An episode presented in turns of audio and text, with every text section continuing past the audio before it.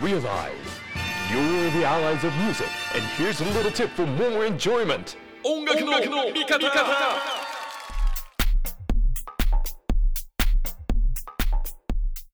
音楽の見方、えー私藤田匠またまたインタビューという形でソロ稼働させていただきます。アルバムがリリースになったばっかりの The Telephones 石毛くんにインタビューです。よろしくお願いします。お願いします。ういっす UK プロジェクトのオフィスまで来ちゃいました。ありがとうございますわざわざ。とんでもないです。こんな下北沢まで。なんなら今日暇って言われて夜空いてますよって言ったらじゃあ下北ねって言われたからちょうどよかったら今日です。なんそあそうなんですね。このこの後も下北で用があるってあいう完璧です。よかったです。あ えー、もといアルバムが出ました。りがとうございます。これはもうねもちろん、えーファンの皆さんのところには届いているところかと思いますがはい。ちょっと久しぶりなの？2年ぶりですね。もじゃあそんなに離れてはないか。そんな離れてはないですかね。はいはいえでも復活したテレフォンズわーってなってじゃあ復活した我々テレフォンズですって言って腰据えてできたまあ久しぶりのアルバムってことになる。えっと復活して腰を据えもう復活してもう一回世間に提示するぞっていうのが2020年に「ニューってアルバムを出してるんですよ。はいはいはいはい。ででもそれはまあコロナ禍前に作った作品で、うん本当に前もって準備してたやつだったんで、はいはい。まあ今回はコロナ禍で作った中では初かもしれないですね。復活だよというニュアンスよりもこのコロナ禍を生き抜いたはい。作品というニュアンスが強い、そういうことっす。はいはいそれは結構あの英語詞だけれども歌詞に結構現れてるイメージができました。そうですね。おかげで歌詞を書くテーマには困らなかったですねはい。もう日常そういうことしか思わなかったんで、はいはいはいはい。だからその時にそれこそテレフォンズの持つ命題のようなこう踊るってこととかはい。まあディスコだったりっていうところではい。どこにメッセージいくのかなと思ったけど、踊らせるけどちゃんと深みのあるというか、うん。メッセージ性がしっかりと強いかつトラック的には踊れるっていうハイブリッドになったな、はい両極端両極端というかそうですね。歌詞はやっぱもうアラフォーになりましたのでちゃんと 言いたいことははっきり言うんですけどやっぱ曲で、まあ、逆に曲の方はやっぱ経験値も増えてきたので、うん。まあ自分の中である程度いい音とか好きなアレンジとかが決まってきてるんでもうそれを本当に120%出そうっていう感覚ですかね、だから必然的にアッパーになっていくと思いますおおまあ、アッパーにしたかった。なんかやっぱコロナ禍なんでネガティブな曲とかは僕らの場合ポジティブな方にしたかったので、ー、うん。つまり、まあ、ディスコっていう言葉を使うとやっぱその曲にしてしまうとコールレスポンスありきになってしまう気がするのでなるほどね、まあ、今まで作成した曲はそんなことが多くて、うんうんうん。なので、まあ、使わないけどなんかちゃんと成立してみんなが楽しめるものを作りたい、ってことはやっぱ音のブラッシュアップ必要だなっていう感じですかね。はいはいはいはい。分かりやすいキーワードではなくそう言われなくてもどうしてもこう気分が盛り上がったりとか、はい。入り込んだりとかっていうところは今度はなんかスキルとキャリアで 勝負できてるってまあ、いう音言葉でも工夫はして例えば、えー9曲目かな「ホワッチャー」って曲あるんですけど「うんうんうん。まあ、ホワッチャー」って言ったみたりとか5曲目の「イエローパンダ」とか、結構そういうまあ俺の中でそのディスコの別回答みたいな感覚でそういう言葉を生み出しているのでそっち側で今作は楽しんでちょみたいな感じです。はい。だからその多分歌詞の工夫多分ふわりとかあはいはい。給付の入れ方とかっていうところがもうテレフォンズだしじゃあ歌詞のテーマが違ったとしても最終的なアウトプットとして僕らが受け取るものがいやテレフォンズコロナ禍で変わったよねじゃなくてはいはいはい。全部をレベルアップした結果やっぱどこの迷いもなくテレフォンズだってあいう。ー嬉しいですね。でもやっぱ好きな人がずっと聞いてて、えーそれこそ初期の頃から聞いてる人のはい。お結構その彩り鮮やかとか、うん。いろんなインスピレーションのはい曲が入ってる、音楽的な部分も含めた、広がりが持つなんかインスピレーションが入ってるなっていう感覚もあってそれ,、はい。それは表現が進化したいろんなノウハウができるようになったいろんな機材で細かくニュアンスまで音を出せるようになったっていうのと石毛君ともともともう熱烈な音楽リスナーじゃないですか。そうですね。雑食というか はい。そう。だから本当に振れ幅広くいろんな音楽を聴いてて、はい。でもアウトプットをすごくしっかりとテレフォンズみたいなことをフォーカスして音を作ってたイメージがあったの今まで。はいだってソロ名義だとすごいベッドルームまあミュージック、そうそうですね。はい。まさに、はい、なのにテレフォンズだともう徹頭徹尾こうディスコになってるっていうのがアイデンティティとしてバンドとしてあったけどはい、あります。絶妙なとこも今表現できてるじゃないですか、うんそうっすね。縦じゃなくて横に動けるみたはいいな、はいはい。そこは意識してます。まさに縦から横へみたいのは。それって多分あの時多分できてたと思う自分の曲のなんていうのライブラリーのまあまあまあリスナーとしてのはい。ライブラリーの中には絶対あったけど、そうですねまさに、うん。それって、うん。なぜだったんだろうと思って。いやーもうあの頃は縦っしょみたいな感じだったんですか まあまあ20代とかだったんで多分その時は、まあしまあまさに、えー僕らのライブも激しかったんでコロナ前はもう、まあ、ダイバーはそんなにいないけれども、まあ、モッシュは普通モッシュというのかな。まいや本当縦ですよ、はい。み はいんなが跳ねるっていう。あそうですね。はい。だったんででやっぱその光景はすごい演者としてステージから見るとやっぱすごいテンションが上がるものなので、ね。うん。でやはりそのテレフォンズやっぱライブが多くてライブバンドだと思っているので、そういう曲をたくさんステージでプレイしてしたいっていう気持ちでやってたんですけど、コロナ禍になるともう一人一人のもう動ける範囲が決まるわけじゃないですか。マスみたいなのができて、なったりとかね、はい。うん。だからそこを、まあ、ライブをやっぱ何本かコロナ禍でやった後に制作に入ったんで、じゃあその中で楽しむんだったらまあ飛び跳ねることもできるけどその中で横で踊ったら楽しいんじゃないかなみたいな気持ちもあって、それが多分自然に4人とも芽生えたと思います。やっぱあのコロナ前後のライブの光景の変わり方はどのバンドも衝撃を受けたと思うんで、まあなんなら最初の方椅子あったんでもう椅子とか出てきちゃうとお手上げですよもう。これは踊るっつっても椅子あるやんけみたいな感じなんですか、はいはいはいはい。だからまあ本当にまあせめてステップが踏みやすいとか、はいはいはい。なんかそういう考えで曲。でもまあそれかといって曲がなんかパワーダウンしたら超嫌なんで、それでもちゃんと成立する楽曲を作んなきゃっていうのはすごいチャレンジしがいがあってはいはいはい。楽しかったです、うん。なんかね快適なんですよね。ありがとうございます。振り切って楽しむこともできるから曲の中には縦で乗ってはいはい汗をはい。はいかきに来ました。みたいはいはい。はいな。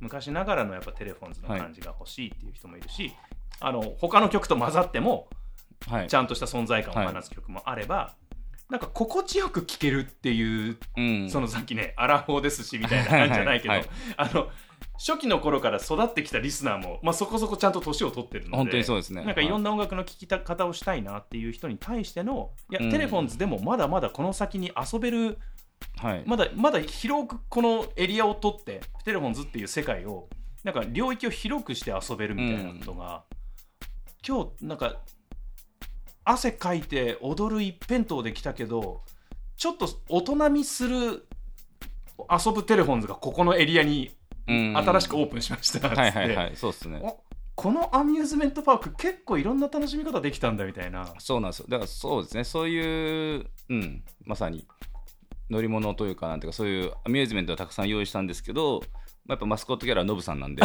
やっぱそこは ああいつは逆にそのまあミッキーみたいなあいつだけすごい 磨きがかかってますね。最近本当にすごいです。衰えないノブの動きは。そうですね。ちょっとこのコロナ禍でライブもフェスもまだ追いついてない人にとってははい。あのありがたい存在がまだあのがぜんパワーアップしていますね。はいそうですね。この間もライブでまあ最近さ最近のライブだと、まあ、名古屋でトレジャーってフェスがあったんですけど、で裏にケータリングでココイチっていわゆるあのカレー屋さん入ってて、で、まあ、昔の曲で「ベイビーベイビーベイビー」って曲があるんですけどそれ一曲ノブさんカウベルというかブロックとかそれをパ,、パーカッション叩いてるだけの曲があるんでもうほぼ曲の始め以外はもう叩いてないんですよ。どっちかっつったら。まあなくても成立するんで。はいはいはい。でこの間そのフェスではトレジャーっていうフェスでは、えーココイチから、えーあのお店の上りだ。のそうですね。先に置いてあるあの旗というか上りがしかもカキフライって書いてある。カレーじゃねえんだ。カレーじゃないですだからなんかなんかなんだよそれはっていう。を一心不乱に振ってましたステージで。カキフライ9月23日発売みたいなフルノブルが振ってて。やっぱそれをできるバンドマンはやっぱ対バンした中でもいなかったんで、そうだよね、はい、やっぱ先にやるとあれノブさんっぽいって多分今後言われるでしょうし。だからまあやっぱそうですね。なんかふとすごい引き出しみたいなの増えてるんですけど、うん。ライブで行った楽しさは変わらないままでいたいというか、はいはいはい。僕らのそんな感じですね。またぜひあの時にわちゃわちゃっとしてた人たちはまたうん今のテレフォンズを見に来てほしいですねこれね。全然コロナ禍でも楽しい自信あるんで遊びに来てほしいですねであのバンドもそれこそあのーこれはコロナ禍の前だからニューの時もそうだったと思うけど、はい。今となってはなんかそれぞれの活動がそれぞれ板につきつつもテレフォンズをやってるっていうところもあるじゃないですか。うーん。はいそうまあ、ですね。せいじさんはジャンルすら超えてね。まあでそんなですか？精力的にそうはいそうですね。活動する姿も印象的だし、洋平なんかもそれこそフレンズドももうね活躍していて、はい。いろんなところで見る人たちもこのテレフォンズではまたちょっと違う部分というか、うん。テレフォンズがテレフォンズでブレないものみたいなのが確実にあって、それはなんかバンドの中である雰囲気っていうのは全然変わってないですか？そうですね。うん変わってないと思います。はい。まあそういうチューニングみたいな話はしますけど、うん。基本的にはまあうん。そうですね。真面目な音楽の話するときと、まあ、小学生レベルの下ネタを話してるっていう意味では全然変わってないですね。はい。あのー俺たまたまノブに誘われて DJ イベントに行ったらあ王子のやつですか？そうそうそう。みんないいんだよね結局ね。はい。あでもこの間か。あれ？このあれ俺そんなに前じゃないけど。俺はいあれ？俺いたいたいたいたっすよね。いたいたあったっすよね。あの政治だけ来なくて。はい。えっ、とえ両平が DJ やってたかい良平じゃなかった。あゲスト DJ みたいにして良平回してたかもしれないけど基本多分平さんとかとはいはい。ノブさん。ノブがまあやるよってはいうイベントで誘われて遊びに行ったら結局みんないるんだねと思って。そうだそうだ。ありましたね。なはいなんかの良さというかはい。オンでもオフでもテレフォンズはテレフォンズだなっていう感じがそうですね。やっオンオフであぱるのがやっぱいいなと思って。まあ他のそのなんか予定が入ってなければメンバー1人稼働するってことはテレフォンズの稼働がないってことじゃないですか、はい。つまり空いてる可能性がでかくて あじゃあ飲みに行くついでにノブさんの DJ 見に行くかとかはい。そういう感覚ではありますね。それだそれがありそうで、まあ、もちろんバンドによっては結構あって、ねはい。あのついでにどっかで飲んでても最終的にちょっとちらっとあのメンバー見に行くかみたいにしてね、はいはいはい。DJ やってるやつ見に行くってのはあるけどテレフォンズでも付き合い長いわけじゃないですかそうですね。結成が2005なんで もう17年とかですね。で個人的な付き合いだともう20年。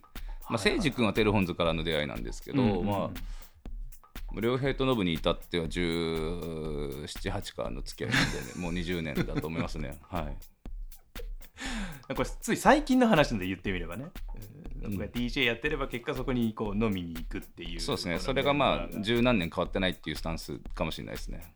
でそれぞれがそれぞれの場所でなんかそれぞれの友達と飲んでるかと思いきやあの本当にその3人プラスみんなでこうずっとバカ笑いしてるのが 最高のバンドだなやっぱりみたいな。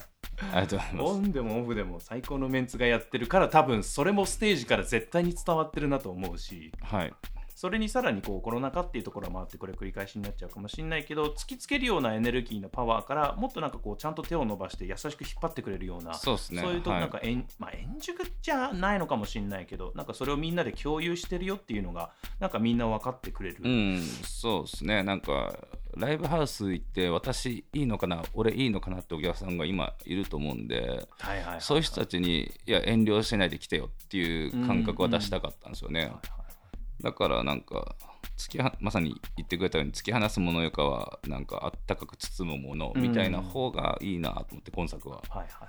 まあ元に戻ったらまたままっすぐなエネルギーでつけるかもしれないですけど、はい、それはもうだってライブやれば選曲で選ばれていく曲たちがこうやってね、はい。後々にこうね。あの時の曲を増やしていくわけだから、もちろんみんなであの大音量でディスコって言いたいわけですから、我々ははいまあ、でも今回のカモも本当にいい作品というかいい曲があると思うんで、うん。もし戻っても全然、まあなまあ、戻ることは分かんないですけど、まあ、めちゃめちゃまたライブとかもしとかでなってもうん。全然やれる曲ができたので、そうそう。はい、それは安心してます。でもワンマンで長尺やった時の中盤にすっげえいい感じの響きのあるような流れもなんかイメージしちゃうし、そうですねはい。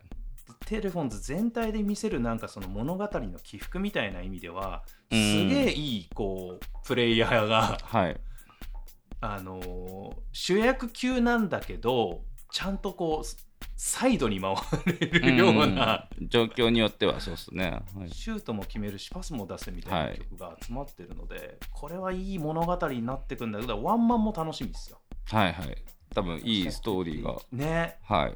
バラエティ飛んでるんではいはいどう組み立てるかで結構はい、ね。変わる気がしますね、面白いな。なので改めてちょっとこのアルバム、えーリリースされたばかりなのでちょっと耳を傾けていただいて。ぜひ。次じゃあこれを引っ提げてのライブってことではこのアルバムの曲メインの雰囲気のライブになるってこと？そうですね。このカモンを引っ提げてツアーが11月の2日から始まるので、うんうんうん。あ予習するには十分ですね。はいでそれと別に、えーちょうどこの収録日の2日前ですか、うん。大阪3連戦って言って、はいはいはいはい。えーまあ、埼玉3連戦大阪3連戦っていう,、なんか若干定番化してるここ2年でイベントがあるんですけどその連戦シリーズのセットリストがフェスとかまあそのイベントでなかなかできない昔の曲を入れ込もうみたいな感じでやっていてで結構その曲をたくさんやる機会がこの2年で増えたので、秋のツアーにもその3連戦でやってまあ俺も俺たちも手応えあって、うん。お客さん的にも嬉しかったって曲も入れ込んでもいいかなと思ってるんで、まあ、すごい今までのツアーで一番バラエティに富んだセットリストになる気が現状してます。まだ組んでないんですけどはいはいはいはい。そんな予感はしてますね。あなるほどね。これじゃあ本当にまあラウド系のバンドとかねフェスでワッショイさせるバンドが、改めてフェスが今年特に象徴的に復活したっていう年でもあると思うので、えーやっぱこういうとこではなんか輝くバンドってやっぱかっけえなって思いながらうん。熱量の高いライブを見てるけど、テレフォンズって意外にだからそういう発見をはい。自分たちの手札の中からちゃんと探し出したんだね。うん。こういうのあったじゃんとか、えいここれは定番だったけど、そうですね。ディスコじゃないやつでもめっちゃ楽しいやつって俺たちの中にアルバム曲とか、はい。過去曲とか、はい。あったねみたいなのとか、そうですね。工夫できちゃってるんだっていう。まあそうですね。やっぱ曲作る時になんか最初からリードとかあ決めてないバンドというかどれリードにしてもいいようなぐらいの感覚では一曲一曲を強くしてるんで単純に世の中にもう100何曲出てるんで普通に忘れてるんですよね。で普通に普通にそういう理由もある。そうですよ。だからその3連戦シリーズだと普通に自分たちが出した曲を自分で耳コピする作業が始まるんですよ。これどうやって弾いてんだろうとか本当に思ったりして。譜面がある曲は譜面でもいいんですけど、はいもうない曲とかはやっぱ耳コピから始まってたまに分かんないですもんね。変な音色使いすぎてとか、はいはいはいはいはっていう作業もあってでそれってあこれ何年か経って聞くとめっちゃいいし、うん。2022年でも通用するんじゃないかなって思っい。て、はいはいはい。セットリストに入れられてるのが嬉しいしあと普通にお客さんから D 結構、まあ、SNS だと DM みたいなのが来るんですか、うんうんうんうん。でストーリーでなんか例えば久しぶりにこの曲聴いたとかはいはい。あげるとしたら、いやそれ早くライブでやれよみたいな感じで来るわけですよ。何お前聞いてんだみたいな。聞いてるだけじゃなくてもそれちゃんとやれみたいな感じで言ってくれるんでなんかあじゃあライブでやってもいいんだこの曲はみたいな気持ちになったりしますね、えー、いろんな息抜き方も戻り方もあるけれどもテレフォンズのテレフォンズを求めてた人ちょっと久しぶりの人そしてテレフォンズずっとコロナ禍も追いかけてきた人、うん。初期の頃を知ってる人、えー聞き方はそれぞれあるけれどもなんかすげえいろんな対応の仕方ができてるですね。さらりと言いますけど。うーん。できてたいね。そうですね。うん。でできてればいいなと思ってるし。まあそんくらい多分どのアルバムも全力で作ってきたんだなと思い思ってるんでまあね手を抜くって前提で作る人はいないと思うんですけど、うんまあなんつうかやっぱもともとがディスコパンクとかうん。ニューレイブから始まってるんで、あのムーブメントは割と早く終わってしまったんですけどはいはい。今聞き返してみてもやっぱいい曲はたくさんあるんで、うん。まあやっぱ情報の更新がただ早いだけであってまあほんまあ流行とか含めて、まあでまあ聞き直せる余力がある人はこのポッドキャスト聞いてしてもその時代の音楽聞き直したらまだ発見もあると思うんで、はいはい。せっかくサブスクで聞き放題じゃないですか。CD 引っ張り出すの大変ですけどね。もう2005年の CD なんか今だ CD 集めてる 人棚のとしたら、ね棚のもどこう棚だったらいいけど あのただ立て積みしてる人とかも なだれが起きる。起きるタイプじゃないですか。だからあと押し入れとかになっちゃうもんね。そうっすね。ん下手するとね。でやっと見つけて開けたら CD 入ってないとか、はいはいはい。そういうパターンだと思うんで。まあ本当にちょうどサブスクで聴けると思うんでそういう聴き方も面白いと思うしまあそういうプレイリストも落ちてるじゃないですか、うん年代ごとにとか、はいはい今どう見えてる？なんかねバンドがバンドなのかロックなのかみたいな論争はもうなんか45年前からいろいろうん巻き起こりつつ、ずっとありますよねはい。で踊れるロックとか例えばこのフジロックにフォールズが来てインタビューさせてもらってあ思うんですかすげえなって、えーフォールズやっぱかっこよかったし。ヤニス君。うん、フォールズなんか多分デビューほぼ一緒なんで。そっか。2007とかだ6かな。アンチドーツが多分6か7うわぐらいで。懐かしい、はい。あの顔のねそうそうそう。ジャケね、はい。うんえだからそうで彼らもなんか久しぶりに戻ってきたみたいな感じもあるしドーパも復活したしあそうかなんかの、バンドで踊れるやつっていうのってでこの11月にはフ,、えーフランツ・フェルディナンドも来日しますし、うーんこうじゃあワンオクがこの間出したアルバムも結構ロックに寄ってたし、うん。ちゃんとバンドのメンバーの顔の見える音が反映されててもうちょっと言うとクイーンっぽかったんだけど、うん。なんかそういうその振り戻しとかあの当時のバンドはちゃんと今も頑張ってるし、うんまあカサビアンはいろいろあったけど結局まあカサビアンの形で戻ってきたし。確かに。なんかそのバンドで踊るっていうことがまさにその石井君言った何周したかっていう数え方は知らんけどうんその久しぶりもプレイリストもそういういろんな作用でもって、はい。そのやっぱいいよねって。うん。でバンドはずっと現役のままだし結局、はいはいはい。これ今どんな感じに逆に今度は石井君自体はみその、ね、音楽ファンとしてありとあらゆる音楽を聴いた石井君が思うバンドやバンドで踊るみたいなところって今どんなイイメージなの？そうですね。まあそういう音楽が好きでまあもう20年ぐらい聴いてきてますけどそういうバンドはやっぱずっといてただ流行になったりなれなかったりでえーまあなんだろう世に出るタイミングが違ったり、うん。まあ、世に出ることがないまま終わったりする人がいるんでもうそれは運だと思うしそういうバンドが単純に俺らがデビューした時は世界的にも増えたんですよね、うん。バンドでダンスミュージックみたいな。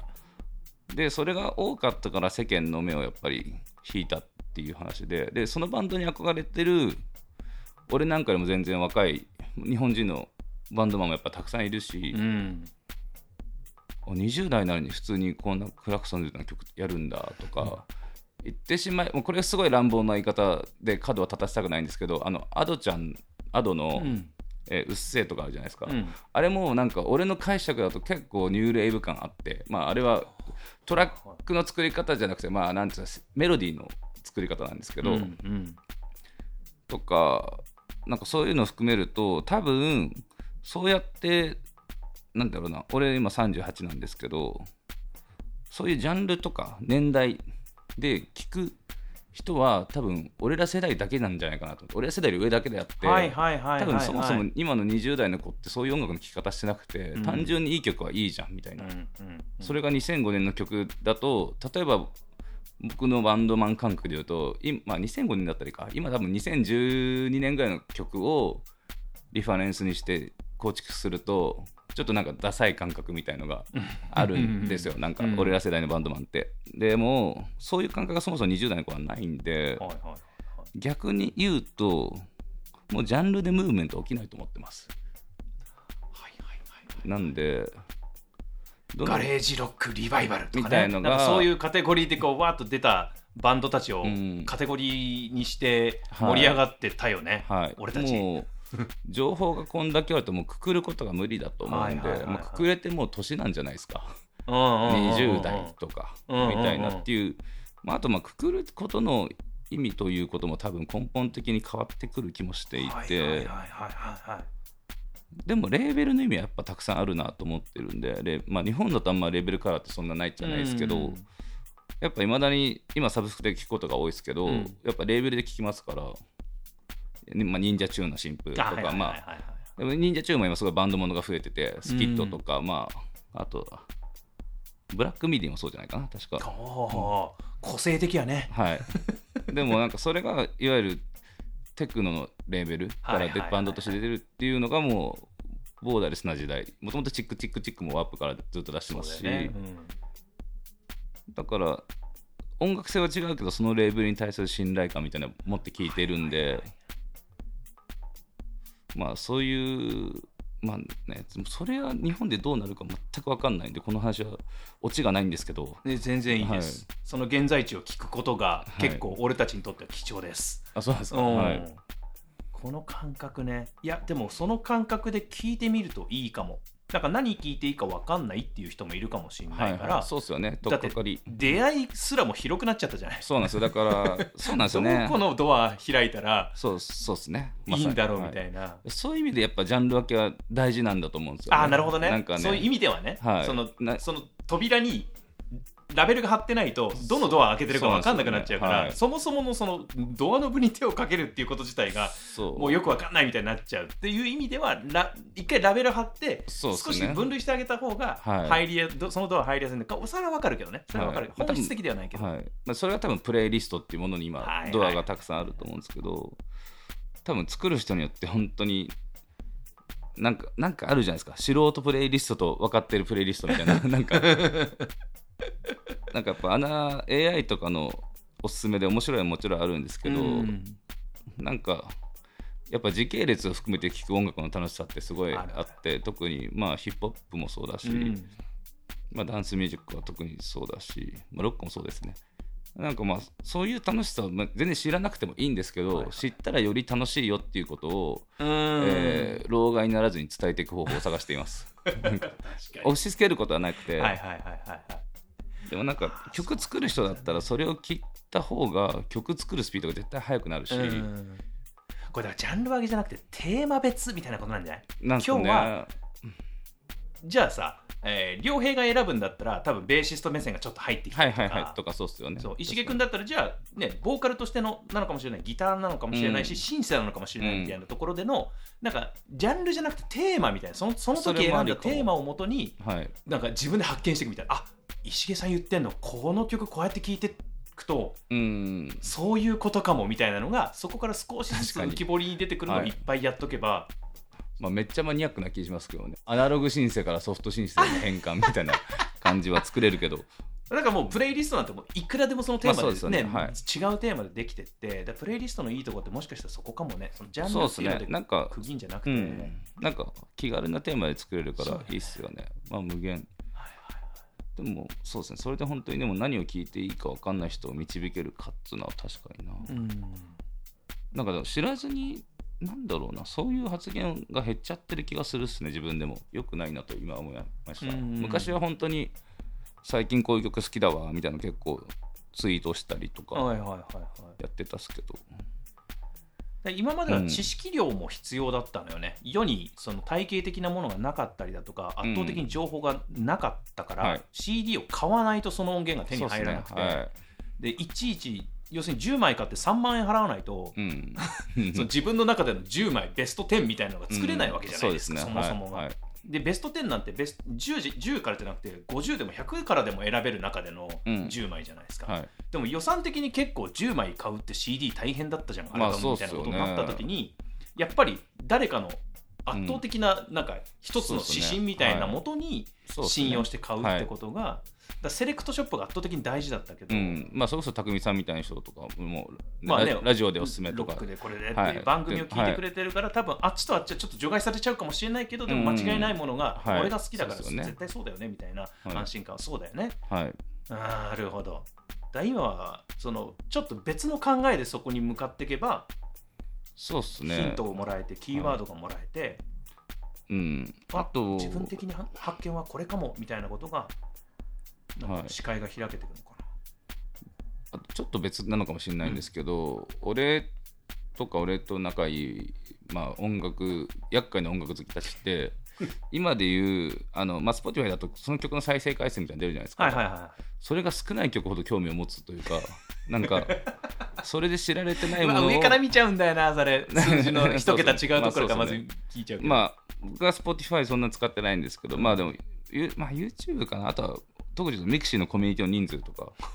3人ぐらいしか入ってないやつに俺入ったりとかしてでもめちゃめちゃいいんですよその音楽が。はいはいはいはい。サウンドクラウドにしか上がってなかったりしたやつとかもよくてでも今じゃめっちゃ売れてるんですけどね。なんかだからそういう何が言いたいかっていうとその数字に惑わされないで聞ける耳を持ってほしいな、リスナーの皆さんにはっていうのがあっ今それ圧て倒的に必要かもね。なんかまああればいいなぐらいなんですけど、うん。なんかそうですね。小脇に抱えてた方がいいかもね。そうですよね。じそうするとなんか自分だけのものに独占した気にななりませんか,、うん。なんかたみんながたくさん聴いてる曲ってもう自分の曲にならないじゃないですか。はいはいはいはいな言い方がちょっと難しいんですけどでもなんかこの世の中に私100回しか再生されてない曲だったら101人目私みたいなとか なれるわけでその特別感って俺ある気がしててまあ全然良くない曲だったらもちろん聴かなくていいと思うんですけど それがもし自分に刺さったはいら自信持って聴いててほしいなっていう感じなんですよね。はいはいはい。その再生数が少ないからそその数字の評価じゃなくて自分の感性で判断してくれたらこう、ね、若い子とかいいなと思うんですけどね。うん。いいですね聞き方の先輩としての話はこれすごくあなるほど。そうやって聞けばいいんだっていう聞き方。はい。ちょうどね聞き方の話をしてたんですよ。うん。音楽をいつもなんか仕事で流してるんですとか、はいはい。若い社員と一緒はいはいはいにもう世代が一緒だったんで若い社員の子たちに逆にかけさせてはいはいはい。うわそういうので組んだみたいな。そんなグループいるんだみたいな。面白そうですね。全然自分の趣味じゃない、自分のはこうやって再生してあの多分ニューミュージックなんちゃらを聞いてた、えーうん。えーおすすめのトレンドのなんとかを聞いてて好きな曲だけなんか指を伸ばしていくと。うんうんそうするとなんとなく自分の中での範囲が見えてくるみたいにしてるんですって言って、でもその若手社員の10個も20個も下の子が選んでくるので自分が反応する曲もあるみたいなことで、うんうんなんか少しずつアメーバのようにこう聴く音楽を広げてるっていう人もんめっちゃいい話ですね。あーまあそうやってその知らないことにリーチしていくそのモチベーションちっちゃなきっかけでもいいから今みたいにまさにうん。この曲好きだなでもこの再生回数が低いけどでもこのくくりにいるなみたいなそうですね。ね、そのくくりにいるのにちょっとこう1再生してみるみたいな、うん。そういう本当に自分の中での身近なワンステップがあるだけでいいですね。だからその AI のおすすめも多分将来的には何パターンかできる気もしてるんですよね。うんうんうん結構、まあ、あのご自身で今ロジックでその音声編集とかしてらっしゃるんですでそれでまあ要はあれの解析技術が多分本当に進んでいて今、まあ、例えば今多分 AI のおすすめってさっき言ったその再生回数とか、まあ、よく聞かれてる曲の中でなんかこのアーティストが好きだったらこのアーティストも好きだろうっていうシステムで多分おすすめどんどんしてると思うんですけど、例えばハウスとかを聴いてるんだったらこのキックは909ですみたいなドラマシーンのその909の中のおすすめのとかねその定期の出てる周波数帯でのおすすめとか多分今後できるようになると思うんですよ M の技術だったら、はいはい。はいそういうふうに聞いていくともはや回数の話がなくなってくると思う分んで。離できちゃうっていうもんね。要するにカラオケバージョンが作れちゃうよみたいなはいね、それこそ RX でよくボーカルだけ抜いたり本当にそれさせばボーカルだけ抜けたり、まあはいはいはい。センターキャンセルって言うんですけど、まあ、それはセンター成分だけ解析できるってことなんで、それがあのおすすめする音楽とかにも応用されたらもう本当にヒットチャートとかではなく本当の意味でのこの曲が好きだこの曲とこの曲が似てますよっていう、そのなんていうんですかね人の好みではなく本当に音楽としてはいはいはいはい。まあ、キーが一緒とかなんかそういうびっていう風になっていくとは思いますけどね。面白い。何年後かは知らないですけど俺がプログラマーだったらそういうの絶対作りたいなと思いますし、変な話その人のプロフィールみたいなのがもし表示されていてその人が誰に影響を受けたかみたいなことを、じゃあ例えばギタリストがバーッと書くとしたら、それベースでプレイリストが作れちゃうかもしれないし。そうですね。全然あると思いますねやつが使ってるあのストラトがみたいな話。うん。になったら、ストラトの。ぜあいいですね。ストラト。それは今だったらストラト知ってる人は作れないけど、もしかしたらそれも解析ができればね。変な話ね、はい。で変な話だって極端な話、まあ、解析してもいいしもうなんていうのプロフィールに書いとけばビッグデータのキーワードとして出てくるああなるほど。そういうことか。象徴的な人もいはいはいるわけじゃん、はい。そうですね。石木君はやっぱストラトの印象は強いし、あはい。落としてますストラト。そうそうそうそうっていう話になってきたりすると、プレイリストはもっと豊かになり、ね。我々ももっと違う視点から音楽を自然に聴けちゃうようになってくるっていう。おもろ。おもろいですね。あとはどんだけその音楽にみんなが時間を使ってくれるかっていうことになってきますね。でもその選ぶ時間が必要なくなってくるわけですよ。まあ確かに時短ですね。そういうことですよ、うん。ありありというかあり。未来ありますね。あるね。面白い、い、やあのーなんか音楽のとか音楽の産業のみたいな話って片手でできるされていくことをこのまさに20年ぐらいなんか言われてて要するに産業の構造が変わりましたと、はいはい。CD がどうですどうですっていうんでで CD が CD じゃなくなってみたいな話って20年前に結構なんかホットトピックで。まあずっとでいろんな人に話聞いてたりとか、はいい。や全然関係ねえよと。そうだよね。だってね俺たち作ってプレイするだけだからうん。その媒体が何であろうとみたいなところに最終的にもう1週も2週も3週もして。うん。でもうちょっと俯瞰で見た時に音楽の楽しみ方って別にフィジカルでもなんか知識でも何でもよくて。うんそうですね。俺もそっち派です。手拍子のお歌でもよくてうん。とにかくその自分の人生にそこにリズムとなんかメロディーがあったら、最高じゃない？をもっと身近にもならんもんかみたいな,、なんか構えるもんでも金出すだけのもんでもなくてもっと身近に音楽があってそれがずっと何か得意じゃなきゃいけない。何かがうまくなきゃいけないとかじゃなくて、うん。誰にも平等に楽しめるものが音楽だし楽しみ続けられるものまあ明らかに歌詞で応援されてなくてもなんていうかその ビートとその その変な意味じゃないですよ。変な意味じゃなくて。いいんだ頑張れって歌もあっていいしもちろんもちろん。こう応援されるのは俺もうすごい嬉しいんだよ俺たち。それ知ってる前提で言うよ、うん。もう俺ウルフルズのガッツで大好きなんですけどもうめちゃめちゃ元気出るじゃないですか。でもしそういう元気の出方もあるしまさに言ったその手拍子とビートだけでも人って多分元気出るんですよ。うん。本当に。まあそれがいいいい音っていうのは難しいけどまあそうですね。いいよくいいか自分にとっていい感じで入れば、うんうんうん。でまあその選択肢がマジで増えればいいってだけでそね。なんかそうですね。でも未来があるってことですね今日は。未来の話ですこれは。未来の完話になったと思います、最終的に突き抜けてここまで来ました 新風の話ほぼしてないっていうね。いやいや前半でめちゃめちゃ盛り下げましたありがとうありがとうございます。そこからどんどんスピンオフしていきましたけれども、はい、まあでもそんなね、今めちゃめちゃさらっと音楽大好きみたいな話しましたけど、それが結構アルバムにも入ってると思うんで、本当そうなのよ、はい。まあ、こういう感じで音楽に向き合ってるからこういう曲が生まれるんですよって感じで聴いてもらえば嬉しいかな。すげえ分かってもらえると思う、そうだと思うと思いながらアルバムを聴いてくれると思うこの話。やったとー。いうことで、え一周回って振り出しに今戻ってきました。というアルバムをリリースしたテレフォンズ、はい。石毛君にいろいろ深い話まで伺いました。たっぷり40分弱。おー。ありがとうありがとうございます。こんなシラフで話せるとは。酒のテンション感かもしれませんけれども。いや、飲んでない、飲んでない。飲んでないから。お茶だもん今。お茶ですか？らお茶飲んでない今。俺たちは、はい。ということでテレフォンズ、ね、カモンアルバムがリリースになってます。そして11月にツアーですね、はい。これにちょっと、えー待ってていただいて、えーまずはアルバムをしっかり聴き込んで予習していただければと思います。はい。お願いします。まあ、あのメンバーにもよく合ってるので、そうですね。えー皆さんによろしくっていうのは逆にいらなくて俺が多分現場でみんなに挨拶するそうですね。はい。また、たくさんも遊びに来た時にはい一緒にわちゃわちゃしてください。よろしくお願いします。ということで、テレフォンズ石毛君お話を伺いました。ありがとうございましたあ。りがとうございました。